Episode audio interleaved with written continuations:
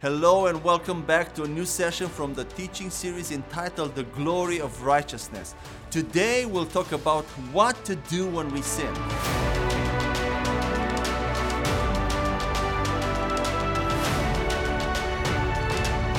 We are still in the third big chapter of this series of teaching entitled Confession of Sins, and in this session we will answer a few objections to the one time confession perspective and we'll talk about what to do though when we sinned, how to approach God. After hearing all the explanations about confession of sins from James 5 and 1 John 1 9, some might say now, but what about what Isaiah said in chapter 59, verse 2 that our sins put a separation wall between us and God, that they hide his face from us, and that he will not hear us? Doesn't that mean that we come out of fellowship with God and that we need to confess our sins to him in order for him to hear us again? No, it doesn't. Isaiah lived before the cross. Jesus had not paid for his sins yet. And Isaiah was not a new creation in Christ like us. Indeed, during his time and during the Old Covenant period, uh, people's sins created a separation wall between them and God, and God didn't hear them until they humbled themselves before God and brought the animal sacrifices for atonement. However, Christ is our eternal sacrifice that has cleansed us from all sin once and for all. So in the New Testament, our sinful deeds don't put a separation wall between us and God anymore. God doesn't hide his face from us anymore, and he always hears us no matter what we did wrong. But what about Proverbs 28, verse 13, where King Solomon says, He who covers his sins will not prosper, but whoever confesses and forsakes them will have mercy. The same explanation given for Isaiah's case is relevant here as well. King Solomon needed the mercy of God, and his prosperity depended on his obedience to the law because he was walking in darkness. His sins had not been removed yet. All the people of the Old Testament relied on the mercy of God for their blessing and prosperity. Until Christ would come, God overlooked temporarily their sins when they obeyed the law or applied the animal sacrifices. However, in the New Testament, the new creation has become prosperity, 2 Corinthians 8 9, without any qualification. Because of Christ's righteousness, and believers have been blessed with every spiritual blessing in the heavenly places, Ephesians 1 3. Believers in Christ don't have sins to cover or confess anymore because they were all taken away at the cross at the moment of our salvation. But what about King David when he lamented in Psalm, in Psalm 32, verse 1 to 5, and Psalm 38, verse 18, about his sins and confess them? Shouldn't we follow his example? Let's read those passages Psalm 32, verse 1 to 5. Blessed is he whose transgression is forgiven, whose sin is covered. Blessed is the man to whom the Lord doesn't impute iniquity, and in whose spirit there is no deceit. When I kept silent, my bones grew old through my groaning all the day long. For day and night your hand was heavy upon me. My vitality was turned into the drought of summer. I acknowledge my sin to you, and my iniquity I, haven't hidden. I said, I will confess my transgressions to the Lord, and you forgave the iniquity of my sin. And Psalm 38, verse 18. For I confess my iniquity. I am full of anxiety because of my sin. If we look carefully at the first two verses from, uh, from Psalm 32, we will notice that King David prophesied by the Spirit about the time when people's transgressions will be forgiven and the Lord will not impute iniquity to them anymore. He rejoiced looking ahead at the days we are living now. However, in his time, he had to confess his sins to the Lord to receive mercy. And he probably confessed more in the hope of saving his son from the death punishment. And even though King David confessed his sins many times and asked for forgiveness from God, his confession and tears were not the ones which atoned for his sin. David still had to bring sin sacrifices to atone for his sins according to the law. He was under the law. Finally, you may ask, what about the Lord's Prayer from Luke 11, 2 to 4 or Matthew 6, verses 9 to 13, where Jesus tells us to ask the Father for forgiveness of our sins? Isn't he telling us to confess our sins to God? Let's read the Lord's Prayer passage in Luke, Luke 11, verses 2 to 4. So he said to them, When you pray, say, Our Father in heaven, hallowed be your name. Your kingdom come, your will be done on earth as it is in heaven. Give us day by day our daily bread, and forgive us our sins, for we also forgive everyone who is indebted to us. And do not lead us into temptation, but deliver us from the evil one. If we take a close look at the Lord's Prayer in the light of the gospel, we'll quickly be able to notice that the Lord's Prayer is an Old Testament prayer and not a New Testament one. First, we need to realize that the disciples who asked Jesus to teach them how to pray were Jews accustomed with the law and the Torah. Second, Jesus hadn't died yet on the cross in order to set up a prayer model, model according to the new creation era, and he couldn't disclose yet the plan God had through the cross.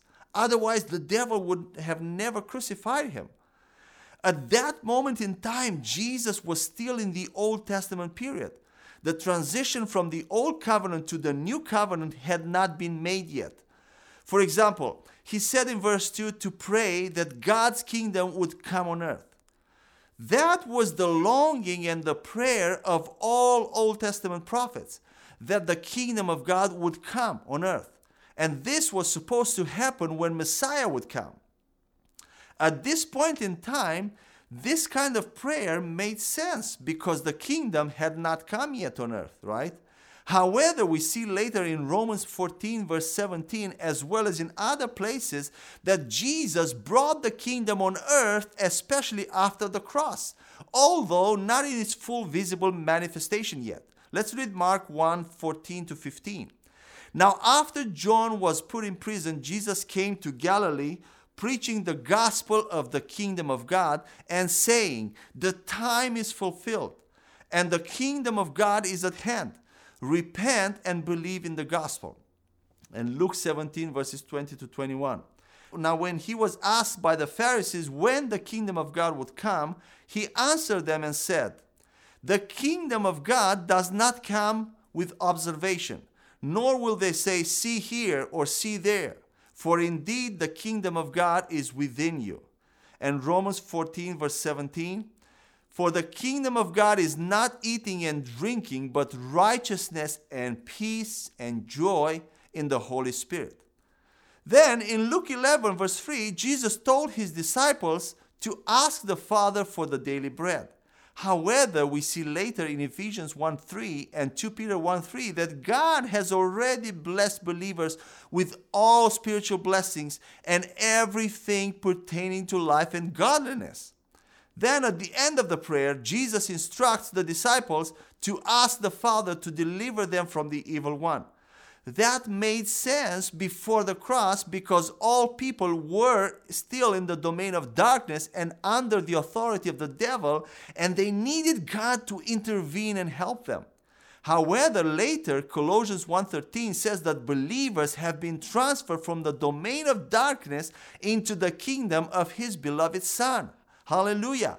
Moreover, Ephesians 2 6 and 1 20 to 23 shows that believers have the same rank and authority of the right hand of the Father as Jesus Christ. And their authority in Christ is far above all rule, authority, power, and lordship. The new creations don't need to pray for deliverance from the evil one because they have already been delivered from him. Similarly, the prayer for forgiveness of sins, conditioned by their forgiveness of others, was an Old Testament prayer. In the Old Testament, the people of God had to repeatedly bring sacrifices and atone for their sins. However, even this Old Testament prayer of asking for forgiveness of sins was not a confession of individual specific sins, but a general one of all sins. The Greek word used here is again hamartia in plural form, depicting the totality of all sin in the life of that person as nature or deeds and not specific known sinful actions. After all this teaching about confession of sin, you might be wondering yourself now, so what am I supposed to do then when I sin? Should I confess my sin to God or not? How do I continue to relate to Him?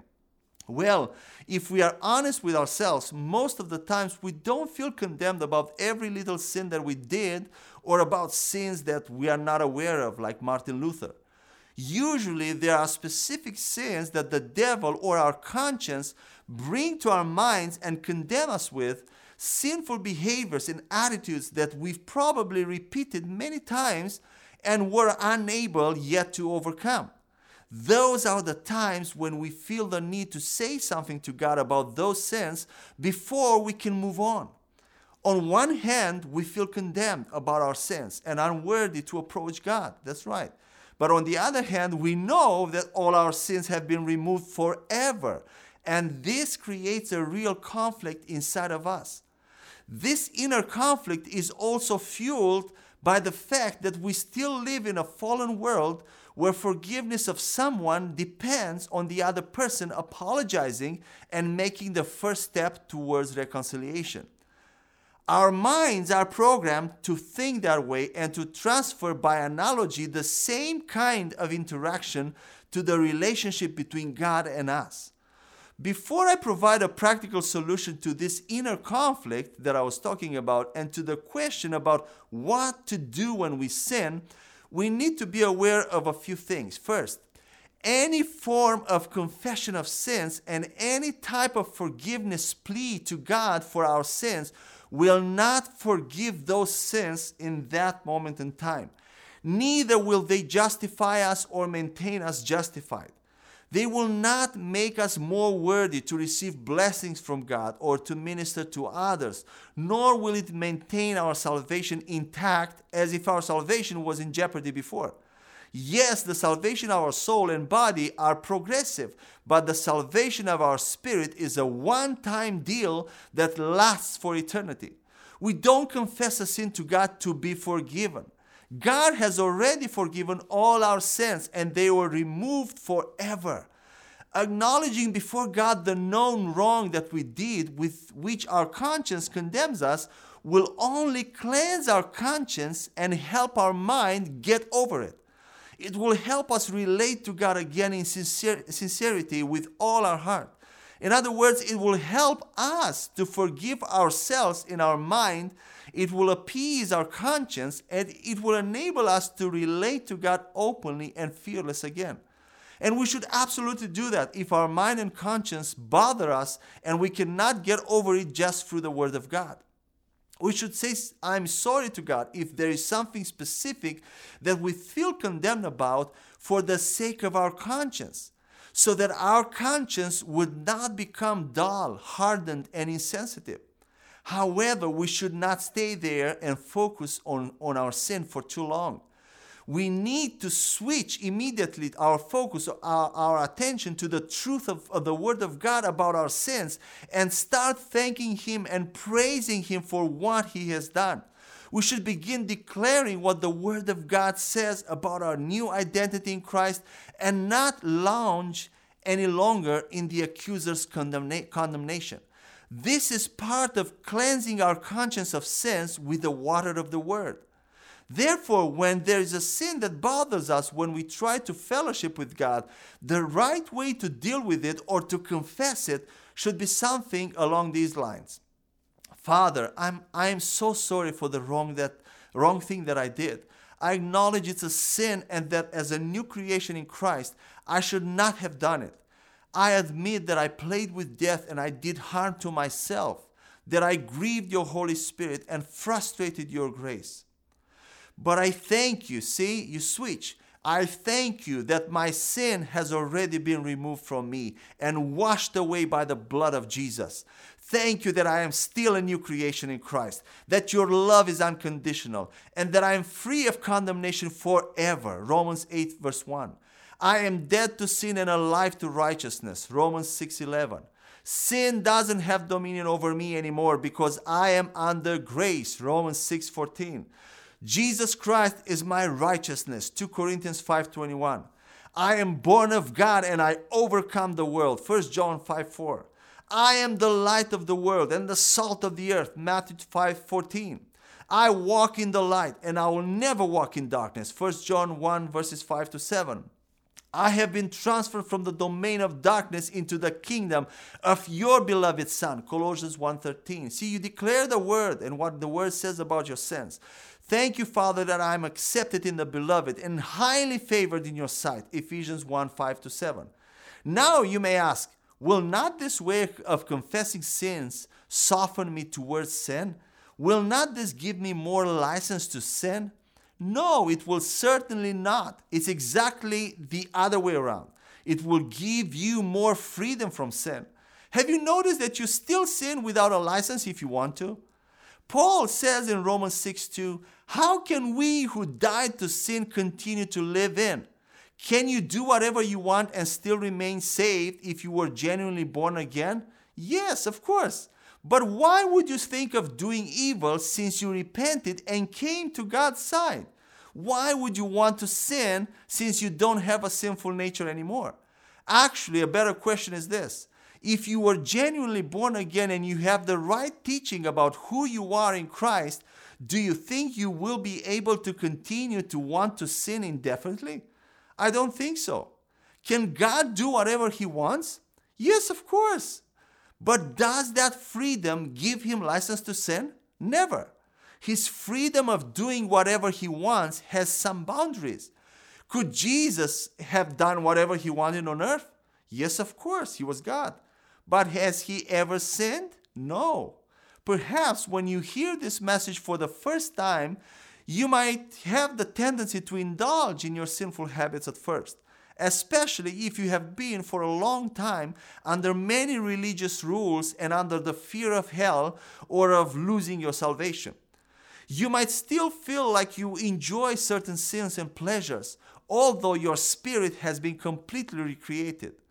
That happens because your feelings and behaviors are skewed and not fully aligned yet with the desires of your new spirit due to an unrenewed mind.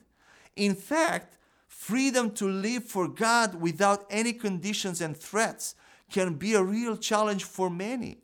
However, this does not mean that this perspective on confession of sins gives you license to sin more. Your sinful actions or habitual sins only reflect what was already in your heart and what needs to be corrected and changed through the renewal of your mind. Your spirit is perfectly holy it doesn't like to sin, ever. The more you renew your mind to your new identity in Christ, your desires, your likes, and feelings will change accordingly and align themselves to your new identity. Slowly, the love of God will compel you and bring you back from your indulgences and sinful behaviors. But this time, you will be a real free person and you will walk in holiness because you want to and because you truly love God and not because of constraints and threats of hell. Now, going a step further, the Bible's solution to overcoming sinful behaviors, if you, you will notice, is to always remind ourselves about our righteous identity in Christ. This is not to encourage us to sin more or soften us towards the gravity of sin and of its consequences. Rather, this reminding is intended to focus our attention on our Savior who paid in full at the cross for our sins and to encourage us to live according to the new creation identity that Jesus established at the cross. This is what true repentance is all about turning to the cross and returning to His grace. When you fail, know that you can always talk to God openly about your failure but do it with a revelation of the weight of the cross and of its victory. See your sins already punished in His body and receive afresh His forgiveness and unmerited favor so that you can conquer your sins. In our next session, which is the last one of this chapter, we will talk about confession of sins in relation to the Lord's Supper and about the most relevant biblical passage on the Lord's Supper, 1 Corinthians 11, verses 17 to 34, which apparently inspired Christians the most to confess their sins the way they do it today, with a lot of crying and supplications. But until then, may the Lord fill you with His Holy Spirit to live a life full of joy and victory. Amen.